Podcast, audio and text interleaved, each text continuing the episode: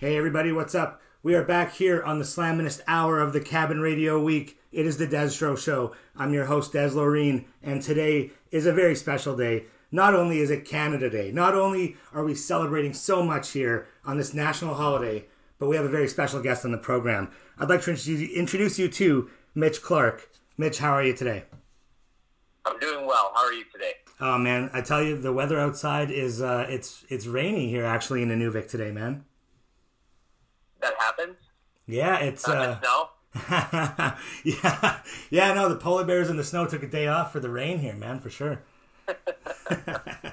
awesome. So Canada Day, bro. How are you celebrating today? What's going on? Uh, I you know I only had one workout today planned, so that's kind of like that's that's rare. And then I'm gonna spend time with the family, and uh, you know just kind of kind of enjoy the day with relax, enjoy being Canadian, you know all the good stuff. And that's what it's about, right? That's what it's about. So, man, tell you, what's the farthest north you've been in Canada? Uh, I've been to Yellowknife. I was. Uh, my dad used to work up there, and then I was supposed to help with a wrestling, like a freestyle wrestling trip in uh, but uh, I ended up not being able to go because I had another commitment I had to go to, which I kind of regret because the the culture and stuff like that I, I was told is just like amazing and so deep and so cool. So I, I'm kind of sad I missed out on that. So maybe in the future I can I can head up there. Yeah, definitely, and I want to talk to you about that later on in the program here for sure. We've got some stuff brewing up that uh, I think might be of interest. Maybe we can get some things working on. But uh, really quickly though, I want to I want to introduce you. I want to introduce them, the audience, to you as uh, as you know as the the fighter you are, as the, the warrior that you are. So tell us, tell me about your MMA career. When did you get started in, in mixed martial arts? Uh, I got started hmm, uh, when the first Ultimate Fighter came out. I uh, I'd already been wrestling with the University of Saskatchewan um, as a club athlete, and then because the guys in my weight category were were like national team members and world team members, so I knew I wasn't going to be a starter. So I, I wrestled with them, and then I, uh, you know, I'm I'm I'm wrestling, and I kind of get sick of it because I was wrestling at a really low weight class, and I was kind of done cutting mass amounts of weight. I saw the Ultimate Fighter, uh, like the first and second episodes, and I was kind of hooked. I'd always watched uh, like No Holds Barred and the Ultimate Ultimate and all those old shows, and then I kind of came back, I I got hooked, and then I had you know I had three amateur fights, and I think combined it was less than four minutes of, of work, all wins, and then so I turned pro. I was a pro for ten years. I went nine and zero oh before I got called up to the UFC. Lost one uh, John Cholish. You know, um, it was kind of. Uh, like uh, I learned a lot in that fight, and then I had a my second fight. I blew my knee apart, uh, an avulsion fracture of my kneecap, so that was super fun and lost a split decision, which I still think I won.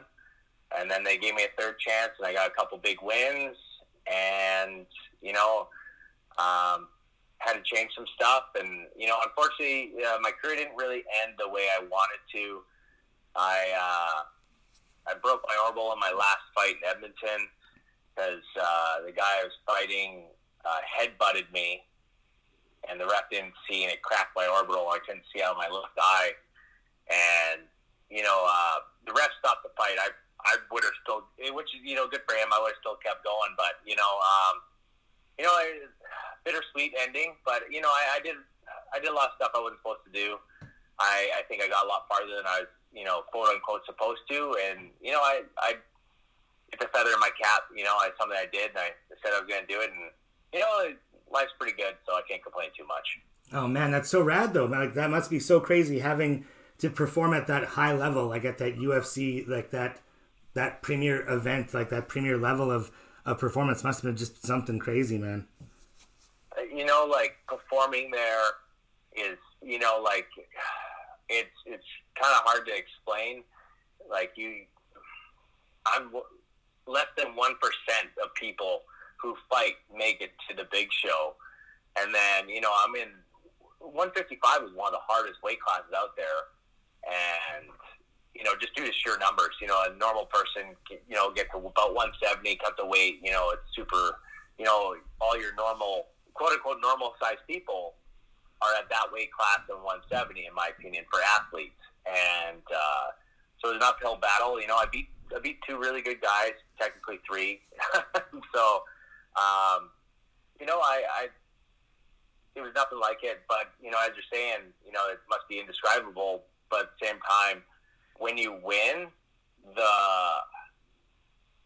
the the feeling you get, there's nothing like it. You know, there's you know, and I think that's why you see a lot of fighters. They keep trying, keep, don't retire, and they uh, they keep chasing the dragon, so to speak. Right. You know, chasing that feeling. Yeah, for sure. So, so I want to talk about that though, because as soon as I told my bro that I was going to be talking to you, the first thing he does is he just digs into his phone, and I'm like, "Are you even listening to me anymore? Like, is this registering?"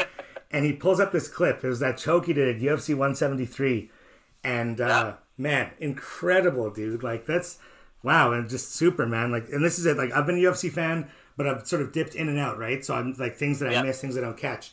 And uh, bro, man, that's that's insane to be operating at that level, man. That's nuts. Oh yeah, like uh, I think when you're kind of in it, you don't really um, have that awareness of how you know how kind of cool it is or how surreal it really is until you're kind of on the outside looking in. But like I've got this, I got I was the first person from Saskatchewan to, to get to the UFC. I was the first one to win in the UFC. I was, you know, I think I was, I think I'm the first fighter to fight an MGM Grand. You know what I mean? Like that's super cool, and to get that win uh, against Al Iaquinta at, at, at UFC 173 uh, with, you know, like that's a pretty slick maneuver. Um, that that kind of like side control roll under D'Arce. I, I call it Jeff Glover D'Arce, and you know, like it's super cool. It went really silent uh, when that happened, except for like the 14 Canadians that I brought with me down there, because uh, you don't, you can't see it or really hear it when you watch that fight, but there was a USA chant going on in between rounds, which kind of like a, gave me a little bit, a little bit of a spark to get going. Kind of like after, well, also the whooping I received in the first round come back. You know, right? That's awesome, man. So that's like, so that must have been like, like you said, one of the biggest highlights. What's one of the crazier stories you got from being on the road uh, with MMA? Uh, there's anything involving uh, Joe Diesel Riggs is um, always an interesting story. He is a character he's also Canadian, uh, which I found out when I went down to uh, the MMA lab and trained with them. He's he was born in Quebec City. Um, there's some crazy stories there. Probably my favorite, and I, I tell this one is uh, I went to AKA. I was trying to figure out where to go, kind of like because I I take I had to take the, my training to the next level and needed uh, appropriate sparring partners to go with it. And I was at the I was at AKA and we had really good rounds, all this other stuff. Uh, Daniel Cormier was there. And they were filming a thing. He was still in Strikeforce. He was doing the Strikeforce uh, heavyweight tournament. He had Josh Barnett, I think, next. And his weight had been coming down too fast, which I think was like the first time ever for him.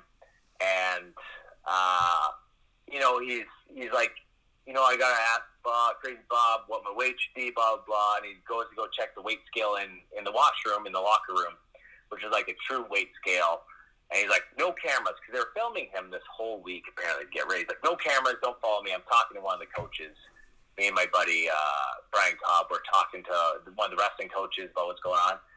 And I see this fat little cameraman sprinting like, like if I was running from the cops, like that type of fast, running away. And Daniel Cormier chasing him with his dick in his hand, yelling, I said no cameras.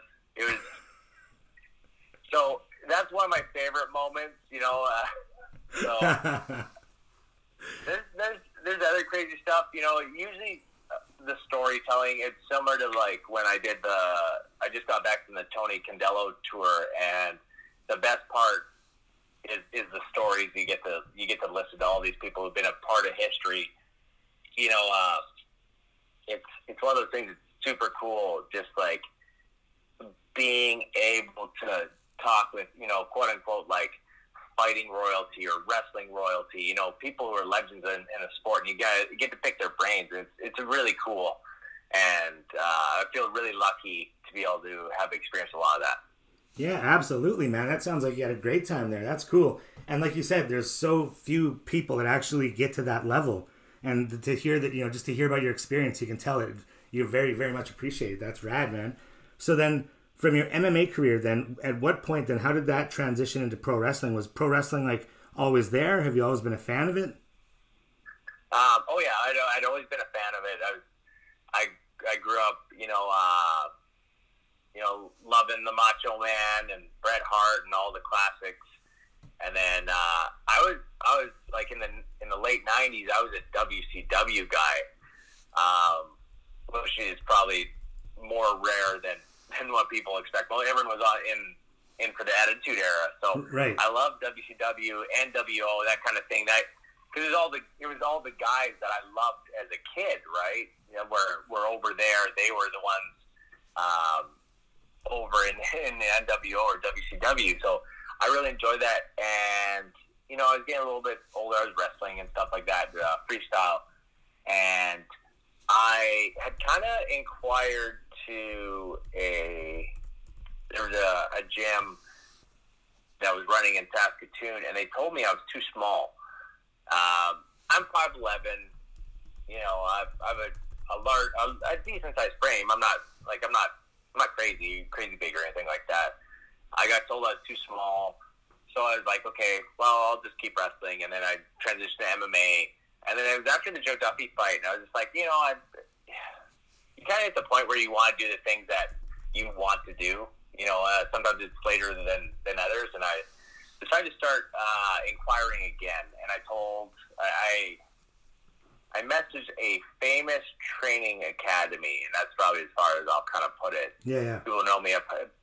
People have heard heard this story, know exactly what I'm talking about. But uh, I inquired, and you know, I told him, you know, there's something I'm interested in, blah blah blah, and, and you know, I'm willing to put in whatever work I need to do. And he asked me kind of like how old I was, how how big I was, and then he basically just told me I was too old and uh, too small once again. And uh, I told him, "All right, cool, whatever." And then I kind of, as soon as he told me, I put it in the back of my head, kind of like threw it out. I'm, I'm done with this. Went to, uh, I had uh, emailed Adam Pearce as well. I got his number, and he's like, "Go see this guy." And the guy was uh, Sean Dunster went and talked to him, and I've been training under Phil LaFon and and him for almost two years now, and I've already made huge strides. I've been doing well. You know, I, um, you know, it really it really taught me that a if you work hard, you can you can you can do great things. You can surpass what people think, and then also you know never be never never listen to naysayers. People have their own weird constructed views of of what they think others can do. So don't listen to naysayers. Just keep going. You know. Yeah, exactly, man. That's so rad because, like I said, I'm sort of that's what I want to build into in a bit here is talking about what we're trying to build here in the north as well. Uh, but before we get into all that, before we uh, just give a little more of a teaser to that, to that, um, I want to know because this is interesting to me. Is how did your skills translate from the mixed martial arts and wrestling, like you say, freestyle wrestling, into the world of pro wrestling? Like, was that like how did that happen? Um, you know, I, I think that that's what makes it really lucky that I was working with uh, someone like Phil LaFon, who had been all through all Japan, and he had a very shoot style uh, of wrestling. You know what I mean? Uh, that Japanese style where you know, uh, um, if they want to make it real, it becomes real. You know, you know what I mean? Yeah, like totally. It it, it it it blurs that line at times, and uh, so being able to take stuff like that, uh, that Phil would show me, and use my own skills, but at the same time, it's uh, for me now. It's about being able to to blend the pro wrestling with the shoot stuff back and forth. So that that's been a big thing. Is uh, you know a, a lot of people know me. I'm, I'm I mean I'm very quiet. I try to be uh, grounded, very humble as much as possible. but at the same time, I'm, I'm, I'm also kind of shy a lot of the time. Uh, people, when they look at me, I'm usually like a deadpan face, and that's usually because I'm trying to assess the situation. And unfortunately, I come off looking like I'm a dick. Um, but you know, so the other aspect that, that I've been really trying to work on is I'm trying to get better at uh, my promos, my and, and that's the big thing I learned on this Tony tour um, was being able to interact with the crowd even more. Like I, I had a lot of local crowd, and you know, uh, the surrounding areas that I've done tours of, they got behind me and stuff like that. But being able to having to work with a crowd that hadn't seen pro wrestling in like 20 years, you know, you basically have to educate them on what they're supposed to. Uh, their reaction. You're teaching them. You know, yeah, I mean, lead like them through it, right?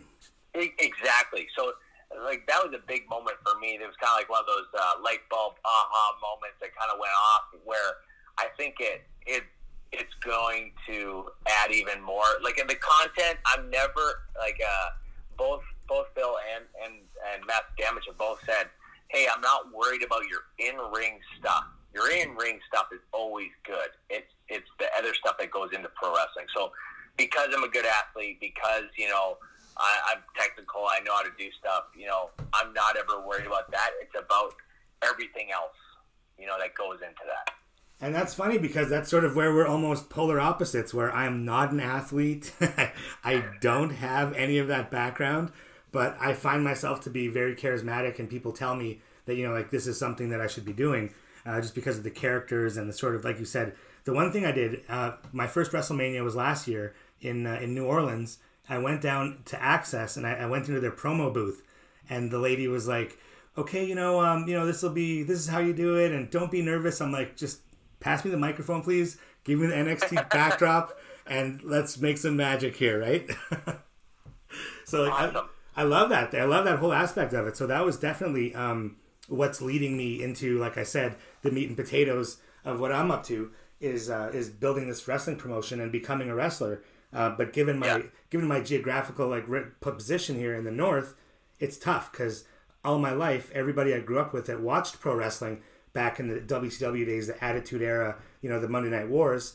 Uh, we all used yeah. to watch pay per views every week or every every month and watch wrestling every week, and we'd always say, "Oh man, you know, let's go back and we'll throw each other around." And we even got as as um, as coordinated as getting mattresses together and putting like a little bit of a league with a belt and stuff like that.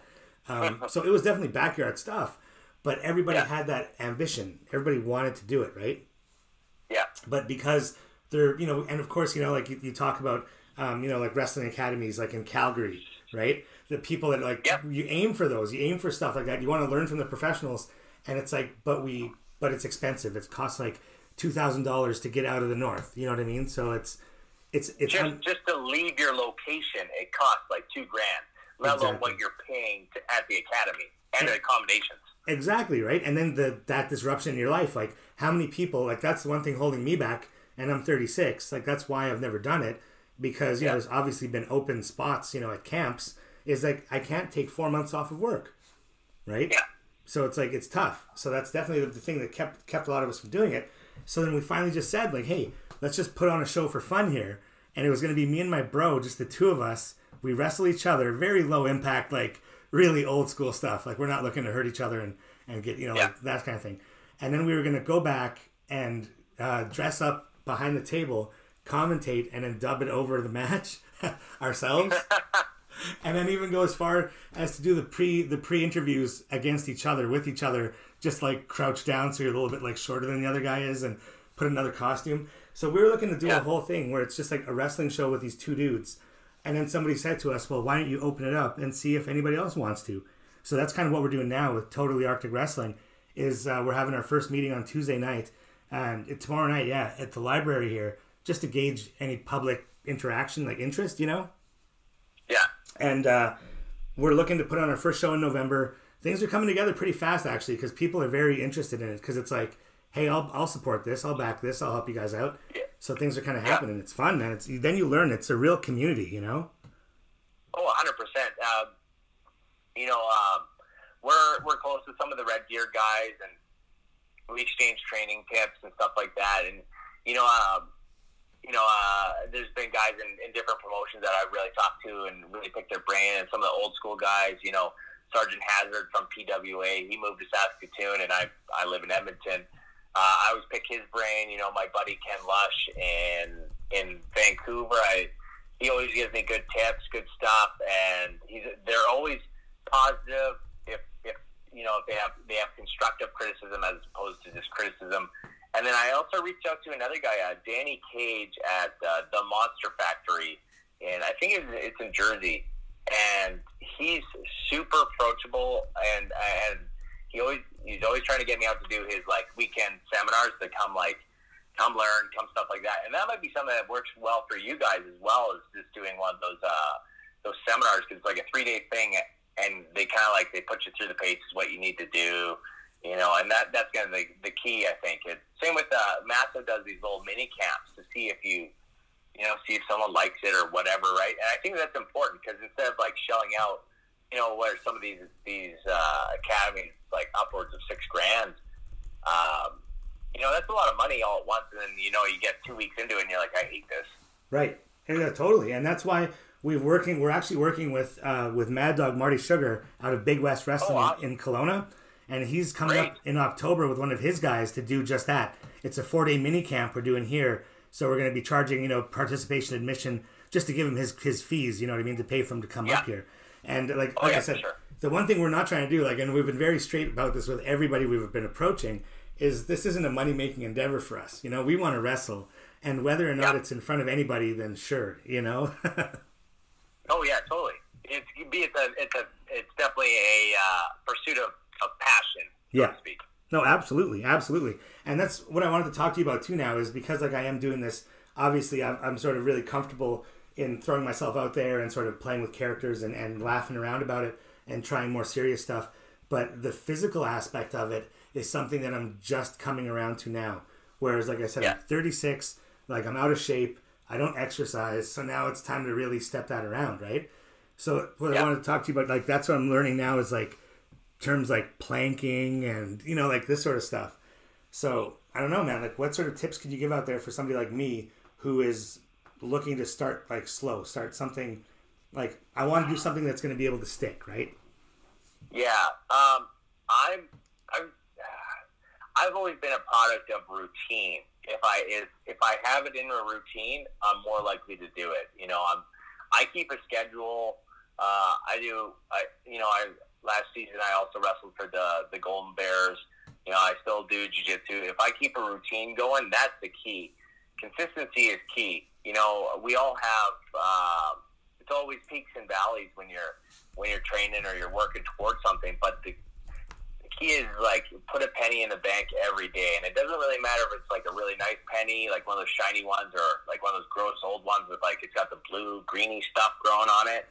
you know what I mean? Um, it's still a penny and it still adds up to a dollar at the end. So I think it that's really the thing that's important is is going to be consistency. Make sure you have a routine and you stick to it. You know, uh, at at the end of the day, the only person you're really accountable to is yourself. And I find that having a schedule keeps me accountable, or making like to do lists. And on every to do list is I need to work out. I need how do I get one percent better?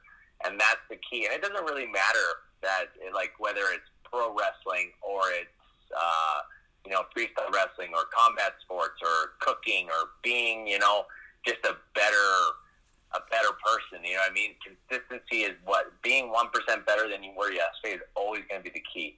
If you're trying to get into fitness stuff, the keys I think are, are always to build up your general strength, not not going with all the gimmicky stuff. There's a reason why you know strong cores are, are the key. You know, uh, also because you're getting into wrestling, a strong neck is important as well. Um, and then you know your basic lifts, they're basic for a reason. You know, they do everything that that they hit all the big body parts. You know, so the, the, that's my big thing. Build your basic strength, strong neck, strong core, and then on the other side is uh, you know consistency is key. That's so rad, bro. Thank you so much, man. And like I said before, um, just thank you so much for all the input, for sharing all your stories today with us, Mitch. That's been awesome, man. Uh, what uh, like I said, just happy to have you on the program, bro. Yeah, no problem. I am, I'm glad to do it. I don't. I've been like it. We are actually discussing this. Uh, uh, me and and of my coaches were discussing it the other day. Is apparently like some some wrestlers are don't do these interviews or are hesitant to do it, and it's just like this is an opportunity for me as well. You know, you say it's giving content to you, but at the same time, it's putting me out there. So really, it's a symbiotic relationship. Everyone's everyone's better because we do it. And that's what I try to promote it as because like the pro wrestling scene, like as soon as me and my bro have been talking about building TAW here in the north for almost a year. You know, we wanted to make sure stuff was in line before we just went public with it. And I said, as yeah. soon as we do, we're going to be building, rebuilding the scene here because, like, you know, like you see a society back when pro wrestling was huge in the Attitude Era days, you know, like, you know, we're looking at 15 almost, geez, like 20 years ago now almost, you know what I mean? In that uh, era. Yeah, yeah. It was massive up here, man. Everybody was watching it, everybody talked about it. Guys had decals on their trucks, you know, that kind of shit. and that's what we want to do now is we want to build it back like and like we got a guy here for our show in november he's a boxer so we're looking at putting on an exhibition with him getting him involved in that and um, and we're looking at bringing up wrestlers too so that's what i want to talk to you about too is you know down the line man like we're really trying to bring people up here to show that like hey there is an appetite for it you know and that, that's the thing is um, another thing I have noticed too is sometimes people pigeonhole themselves like in uh, in certain positions instead of you know get out of your comfort zone. You know what I mean? Like up north, uh, winter time is probably not the most comfortable, but you know you're going to show a lot of growth, and you're you're you know everyone's helping each other, and you know everyone's expanding on this thing that we all love, which is pro wrestling. Exactly, man. Exactly, and that's it. It's just I'm looking forward to the future of pro wrestling in the North and thank you so much for your contributions, though, to pro wrestling in Canada in general, and just like I said, MMA, man. Like I love your work, bro. It's awesome stuff. Thanks, man. I appreciate that. Awesome. Okay. Happy Canada Day to you, and happy Canada Day to everybody out there listening. You are listening to the Deztro Show on Cabin Radio.